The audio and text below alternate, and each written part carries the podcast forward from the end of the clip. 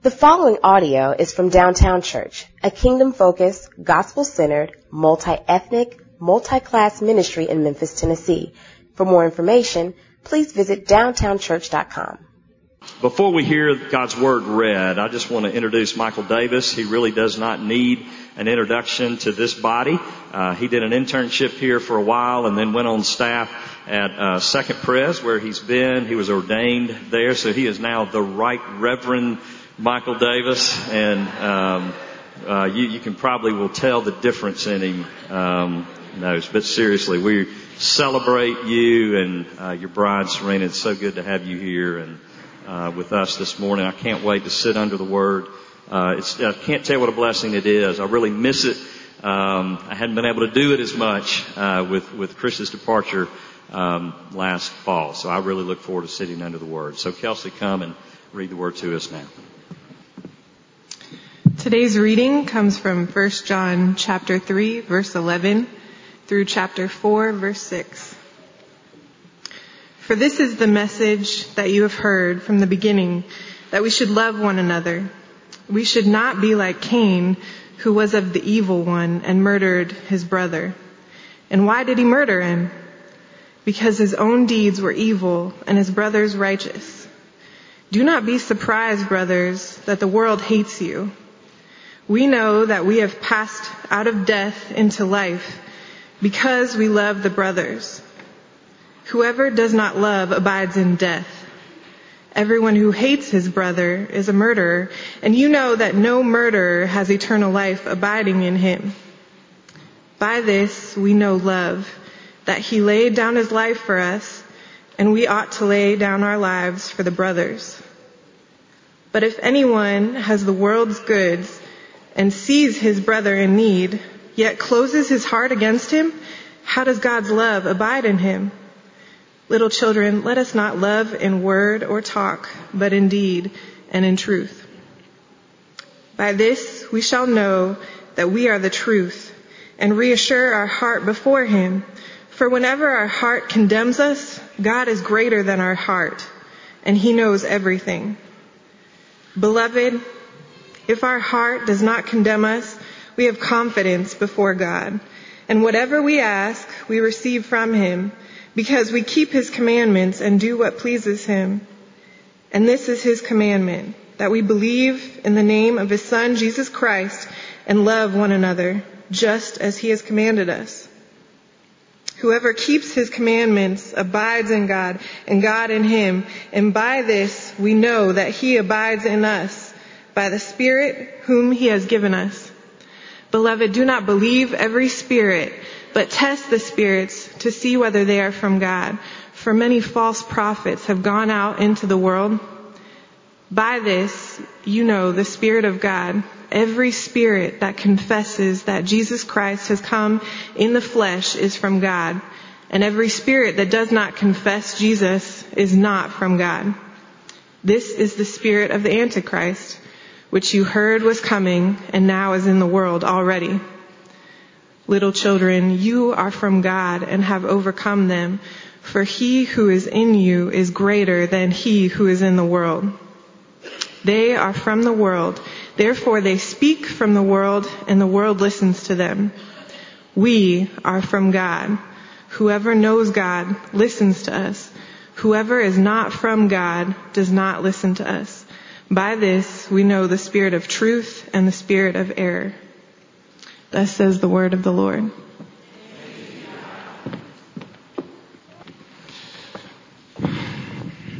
Well, good evening, good morning, Downtown Church.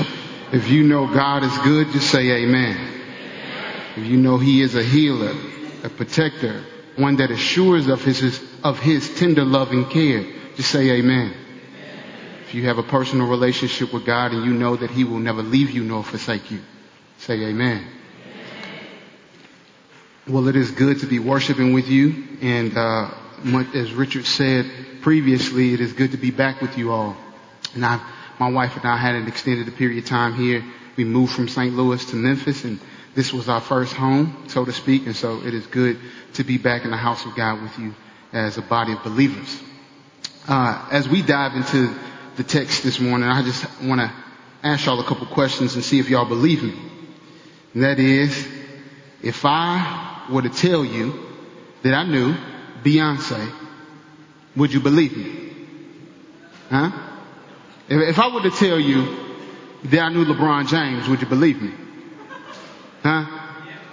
Uh, what if our relationship to the individual? But what does the world know about love? And I think that's what our text is saying. Because if the world does not know God, they do not know love. And if God is love, then we know God because we have a direct relationship and we know love because we have a direct relationship with God.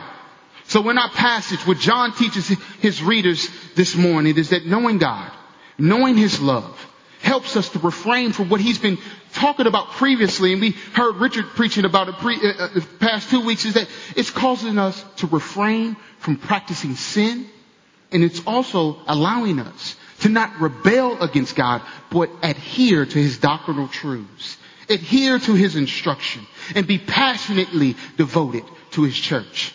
Amen. So I want to I want to answer one question this morning in four different ways. That's the way I always get my points away. Answering one question, but giving you four different points. The question is, how do we know God's love? How do you know God's love? How do you know God's love? I would say that what our passage suggests is that it's four no's, is those gnoskos that I was talking about in which some of them are in a present perfect tense, which says to us that it was a past action that happened in which we know that is actually happening now. We know what Jesus did on the cross. When we hear the phrase, the finished work of Jesus Christ, we understand what he did and how the effects happen for us today. And so those four knows is that first of all, our text highlights that we know, we must know God's love by, uh, we know God, we must know God's love in verses uh, 11 through 15 by knowing his message. We must know God's sacrifice in verses 16 through 18. We must know God's truth in verses 19 through 24. And lastly, we must know God's Spirit, which is in chapter 4, verses 1 through 6. Now, I know Richard has preached for an hour and 50 minutes and Michael Rose this week has preached two hours. So I think I'll try to go somewhere in between there, okay? 30 minutes or so. But before we go to God's Word, please pray with me. Dear Heavenly Father, we love you. And it's not that we love you because we conjure it up ourselves. It's because we know that you first loved us. And for Lord Jesus, I pray that we have a sense in which we, from this text, we understand your love and we understand what it means to love one another.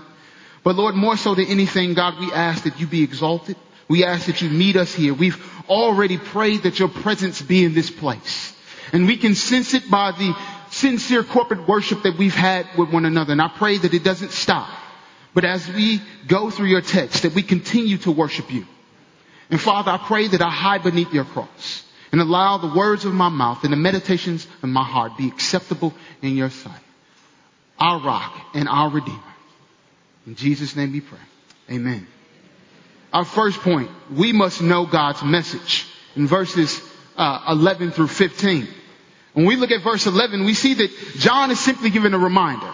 And the reminder is you have heard this message. You can go back to 1 John 1 and 5 where he says that this is the message you have heard from him and proclaimed to you that God is light and in him is no darkness at all. And also in 1 John 2 and 24 we see that he says, let what you have heard from the beginning abide in you. So even John in his gospel, he, he goes on to say, I'm commanded, Jesus has commanded you to love one another. Look what he says in chapter 13, 34 through 35. He says, a new commandment I have given to you that you love one another. Just as I have loved you, so you also are to love one another. And by this, people will know that you are my disciples if you love one another. This is a great reminder. And just to know that scripture, interpreting scripture is the best way to understand scripture. And what we see what God is saying in his text is that if I have established the fact that I love you, and if the message is that I love you, brothers and sisters, it has not changed.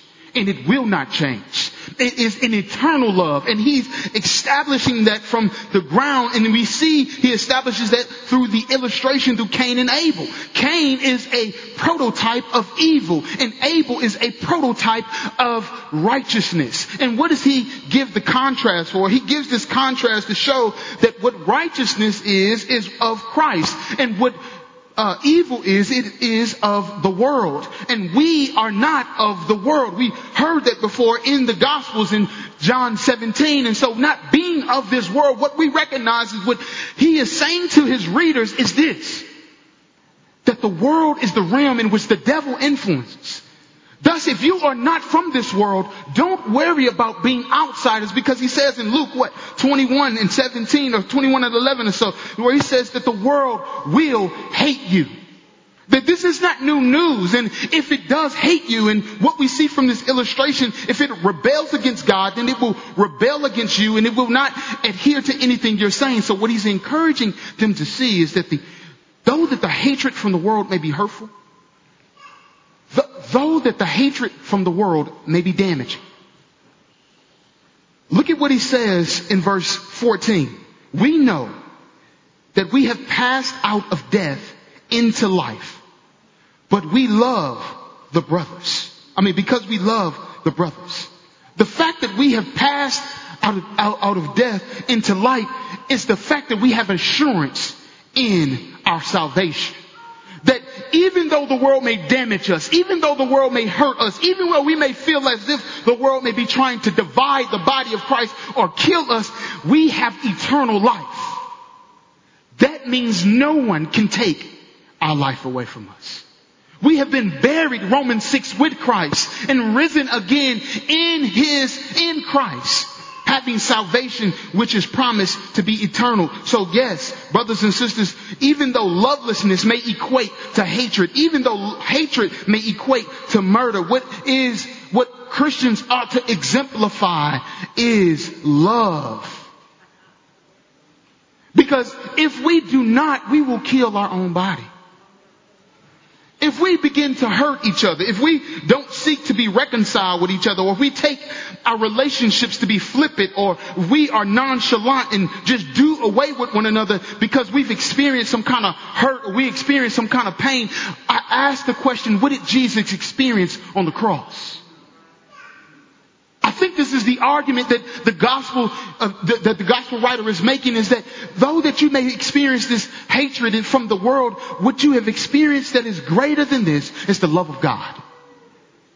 Which is so impactful for us that it allows us not to hold on to the resentment that's hurt us, but to live in healing to live courageously, not to live in an unforgiving state, but to live forgiving those that would have trespassed us. That's why when we read the Lord's Prayer, we don't read it as mere words, but when we read it, we understand that the power of forgiving someone is the liberty that we ought to have to love each other.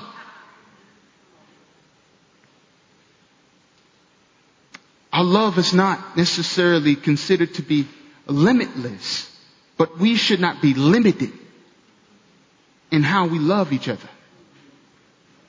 There should not be any copyrights on our own love.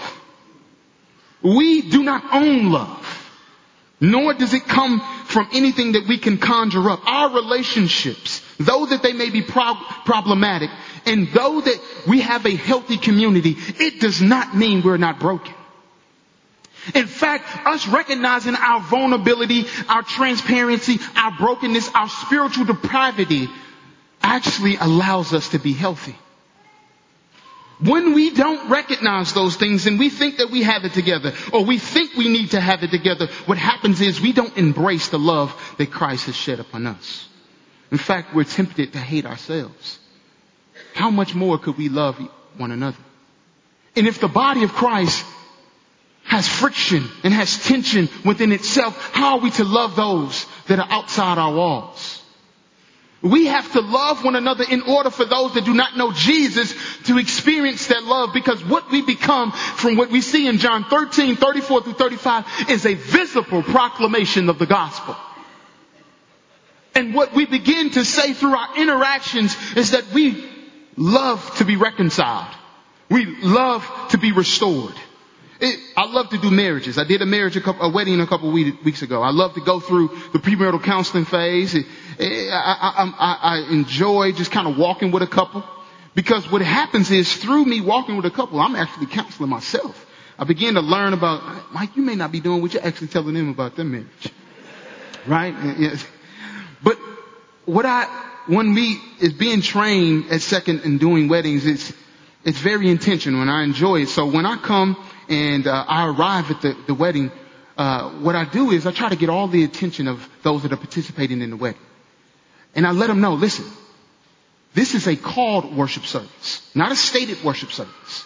Because what a called worship service is, is that this particular couple is calling you to one another, calling you to a worship service on a particular day at a particular time to stand with them in unity to see what God is doing amongst them. A stated worship service is what we do every Sunday. We go to a stated worship service at a particular church. And so why is a Christian wedding important? Because they want to have a Christian marriage. Well, what does that mean? The presence of God is there.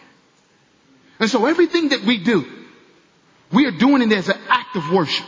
The vows that we take, the vows that we see them take, that they're interacting with are not mere vows are not mere words, but yet they are promises made before the presence of God. And so what happens is when we're standing there and we're listening to the songs when we're singing the hymns or when we're listening to every prayer or whatever is going on, our attention is not drawn to the particular couple. Our attention is drawn because God is there.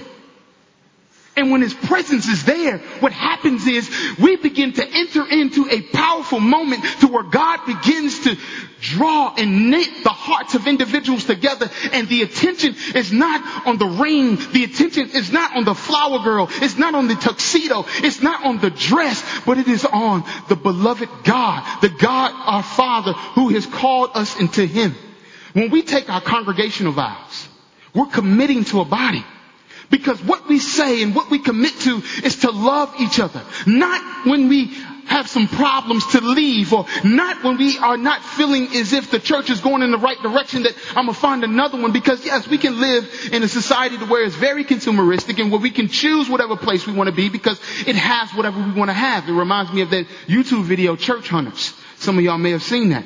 But what happens is this, when we take our vows before God, we are committing our lives to God and we're committing our lives to one another.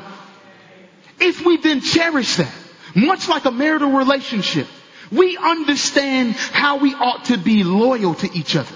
The infidelity will allow us to backbite, will allow us to talk bad about others and allow us to tear down people. But the love of God allows us to keep our fidelity. So the message has not changed. The message will not change.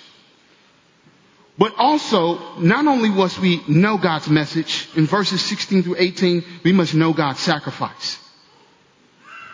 Many in the Jewish culture, many people would say in the Jewish, culture, they went to great lengths to care for the poor. It was evident through Deuteronomy 15, 7 through 8.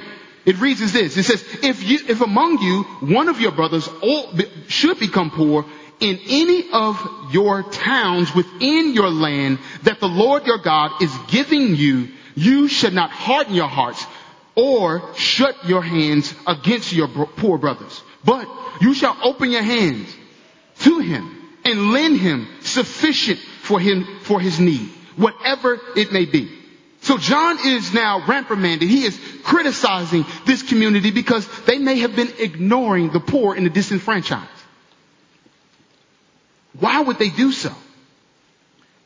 John gets to that. Plus, he also gets to the fact that we can see the contrast. What does he paint the picture of? Cain being the world, evil, Abel being righteousness.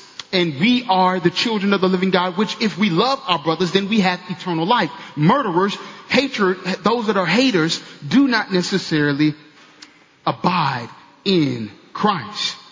So what is he saying? Look at verse 16. It is very evident. By this we know, another know, that he laid down his life for us. And we ought to lay down our lives for the brothers. And then verse 17 says, but if anyone has world's goods and sees his brothers in need, yet closes his heart against him, how does God's love abide in him? How is it true? And he goes on to say in verse 18, then he says, uh, he, he says this, little children, let us not love in word or in talk, but in deed and in truth. Here's the point. If Jesus says no greater love than man, the, the, greater love than no one has than this, that someone lay down his life for his friends. Sometimes we can think, well, if that's my son, if that's my wife, if that's my sibling, or if it's my parent, or my very best friend, then I'm fine with doing that. But it's for a stranger or a brother and sister that I don't have a sincere relationship with, right? We live in a society now, there's acquaintances and associates, and then those are people that are, are really friends. And I, I think that the Bible teaches us that, no, we are a family. And so, no matter if some of you in here right now, I don't know. But if it were for me to lay down my life, to give up my last for you, I should do it just as much as I would do it for my two year old son. Because it is not circumstantial. It is not only considered to a few people, but it is considered for God's body. Grace Groner was a Wall Street Journal uh, article on her. And what she did was something that was courageous. She lived in a one bedroom apartment in Lake Forest, Illinois. She bought her clothes at rummage sales. So she didn't go to Banana Republic. She didn't go to, you know, Dolce and Gabbana. She didn't go to, uh, old days. She didn't go to any, she went to rummage sales, okay? She did not own a car, nor did she, uh, spend much money. She worked as a secretary at a pharmaceutical company. And in doing so, what happened was, uh, she began to accumulate wealth. She died at the age of 100. But at the age of 100, she accumulated seven million dollars. Not seven dollars. Not seven hundred dollars. Not seven thousand dollars. Not even seven hundred thousand dollars. I would have been fine with seventy thousand dollars. But seven million dollars. The question is, what did she do with that? Grace Groner gave a scholarship after she died to the local college, Lake Forest Community College, to anybody that was going to that school. The entire seven million dollars. Now, when you think about this, you have to say, what, what did she, what did she give up? Yes, she gave up a lot. She could have afforded a house with four bedrooms, five baths, two, two, a jacuzzi and a pool in the back. She could have did that. She could have went on ahead and bought her the Infiniti Q whatever hundred. She could have went on ahead and got the Series 6 BMW. She could have wore designer bags. She could have had designer clothes, but what did she think about? Her selfless act, her sacrifice to low income students and those that needed an opportunity for education was to give of the very thing that she accumulated, not to her own children or, or, or own family members, but to strangers. This is what Philippians 4, 2 and 4 tells us that brothers and sisters, we don't look to our own interests. Why? Because he says, have this same mind in you in verse 5 and through 6 through 11. He says, have this mind that you should not, just like God, count your own life more than others. But what Jesus did, it wasn't just the humiliation on the cross. We miss it. It was the humiliation that he wrapped himself in human flesh. The gospel never gets old. It never gets old because it is the very thing that empowers us to live day to day. It is the very thing that shapes our worldview. Because brothers and sisters, we're not mere thinkers. We're not mere believers. I think what the text is telling us, and James K.A. Smith, who is a theologian, had kind of talked about this, is that we're lovers. Our loving is intentional and it is habitual and it goes to a particular, it lands at a particular kingdom. And if we then are lovers, brothers and sisters, we look not to our own motivations. We don't move, we don't give because we want to gain something. We give to lose something. That is the right perspective. That is the right doctrine. And that is the right practice. And so when we see what Jesus did was that though that he was rich, the Bible says that he became poor for our sake, that we might be rich through his poverty. So, I know I had, I was an EBT brother. In fact, I was a food stamp family at one point in time. We weren't in the church when I was young. But I understand that some of us may be in that place. That where our EBT card with electric, uh, electronic benefit transfer card may, it may run out of money. If you see a brother in need and they need groceries, it is your job to step up. Because the picture was not, that he's painting is not, it's a wealthy individual that is helping. It is people that have the ability to do so. If you have two dollars and they only have a penny, give it. If, if you are able to help a brother or sister through relationship issues, are you able to give someone a, a hot bed, a, a, warm bed to lay in, or a hot meal, or if you're able, this is in the body. I'm not talking about people that we just, we see on the outside. This is the body of Christ. If we can do this here, then we will be able to do it for those that don't even know Jesus. Sometimes it's hard to love the people that are so close to you. And this is what John is calling us to. That we don't serve out of our own capacity, but we serve out of what Jesus has done for us and how he's loved us. Our third point, we must know God's truth in verses 19 through 24. Westcott, a theologian said this, the fruit of love is confidence. The fruit of love is confidence it gives a good, this statement gives a good picture of these next couple verses. The reason being is, it is, this is what John is telling his readers because we can see a connection between deeds in truth and then we can see the connection in what he's saying that you belong to truth. He's giving his readers the assurance that they are connected to God because he is truth. The very embodiment of truth. And so doing so, look at what he says in verse 20. He says this. He says, for whenever your heart condemns them, whenever our hearts condemn us. So we are connected to truth. We know truth. It lives in us. But then when our hearts condemn us, when they convict us, when they try to convince us of the lies, look at John 8, 40, 44, where who is the devil? He is the father of lies. Is the one that the truth is not in him and he has no parts of the truth. But we abide in the truth and the truth abides in us. Therefore what John is telling us, when your heart tries to condemn you, who is greater than that? It is the very truth that is greater than that. He is greater than whatever lies that may tell you. I know many of us in a community have self-esteem issues. We compare each other to one another. We look at those that have means and we want to be like them. We say, why wasn't my life that way? Why didn't I have those advantages? advantages. And what I believe our text is saying to us is that though that you may not have those advantages, though that you may not have those relationships, though that you may not have grown up with a wealthy family, you have God. So you are not just anybody. As Richard said previously, you're created in the image and the likeness of God. And so you have dignity, you have worth, and you have value. And we'll talk about this in verses one through six. But there are some religious organizations that will try to grab you by bad doctrine to say this will give you worth. This will give you value. This will give you dignity because the system may have broken you down and the lies are that nothing apart from God can give you that. So what he is saying is you belong to him. And then he goes on to say, because of his omnipotence, because of his greatness, because of his all-knowing power, you have assurance that you can never be plucked from his hand. And so the confidence, when you look at Hebrews 4, the confidence that you are able to enter the throne room boldly, that you can go before God. What are you saying, the throne room? When I say you are able to walk, wake up in the morning and fall to your knees and pray before a holy God because he is right there before you. What happens there is you change the perspective from waking up in the morning and it being about what you're going to eat next or waking up in the morning and thinking about the stresses that you have or thinking about the lesser that you may be or thinking about what you're comparing yourself to. What is is you're affirmed by the truth that you have and you have confidence through that. Our confidence doesn't come through accomplishments. Our confidence doesn't come through how much money we have. Our confidence doesn't come for how much good we do. Our confidence comes from who we know.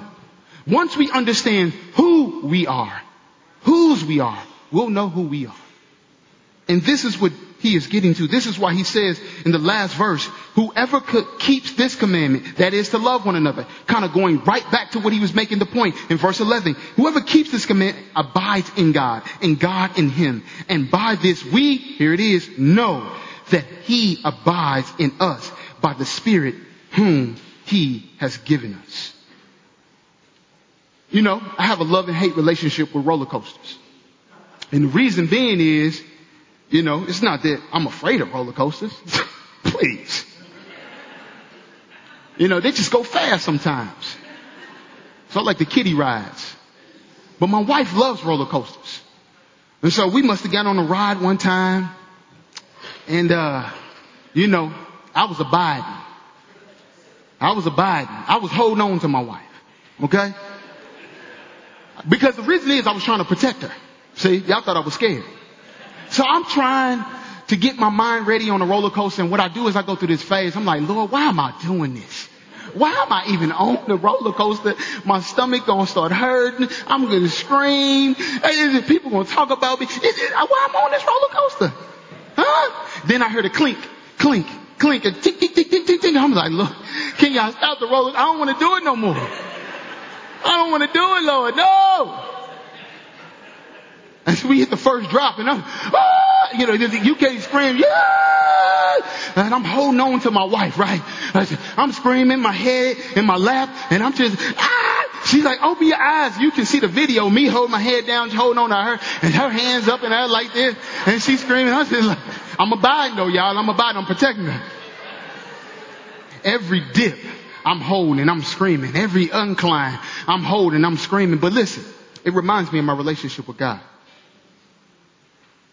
when my finances are tight, when my relationships are rocky, when I begin to have some self-esteem issues, when I am not assured, I'm not certain about where I'm going in life and things of that nature, what happens is I begin not to cling on what, I, what resources I have or the next person that I need to call. I fall to my knees.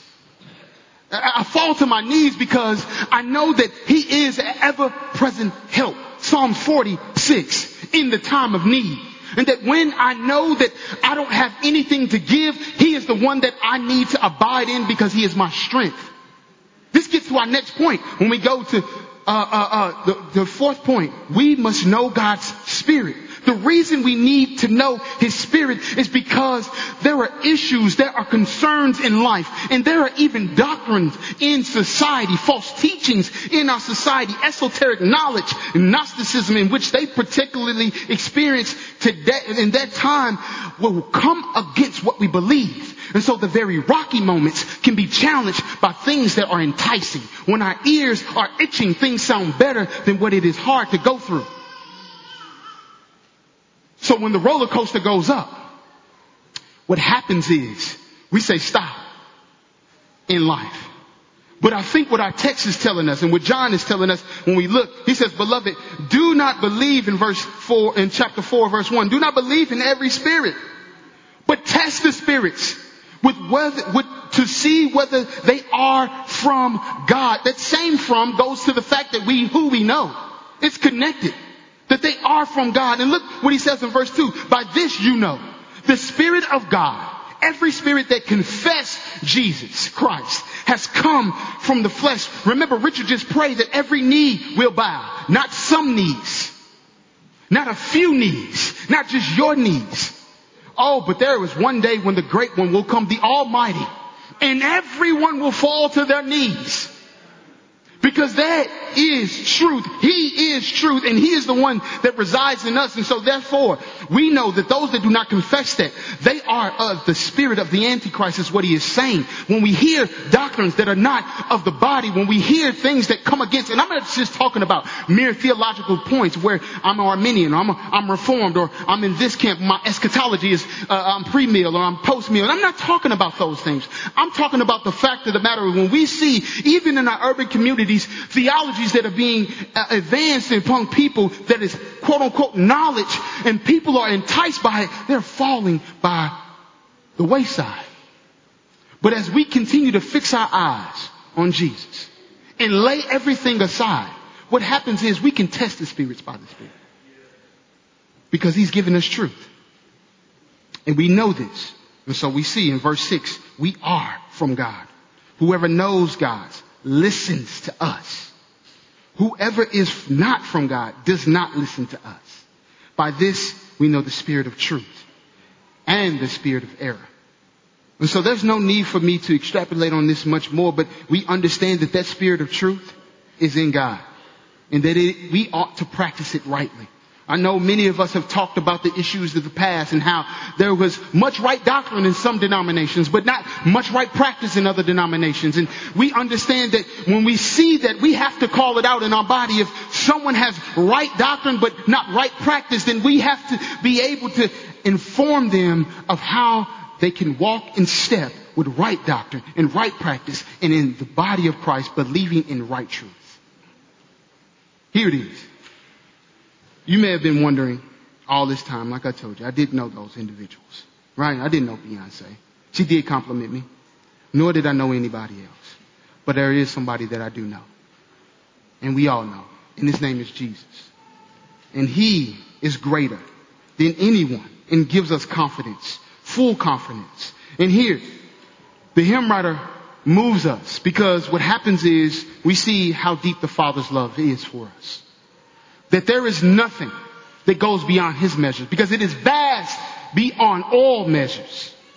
So the question is, do you understand that his love abolishes, it demolishes barriers, it washes away sin, it heals broken hearts, it comforts those that are in need, it allows us to forgive and be forgiven. It allows us to overlook the shortcomings of others.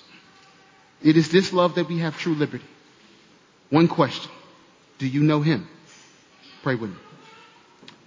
Father, we thank you so much because you are a God that continues to show your love and grace, your tender mercies. And Father, as you do, you help us, Lord, to love you.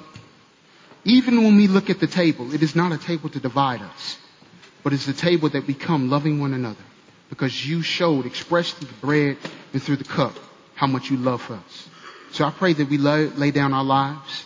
Lord, that we hear your message, that we believe your truth, that we continue to live in your spirit. For it is in Jesus' mighty name that we pray. Amen.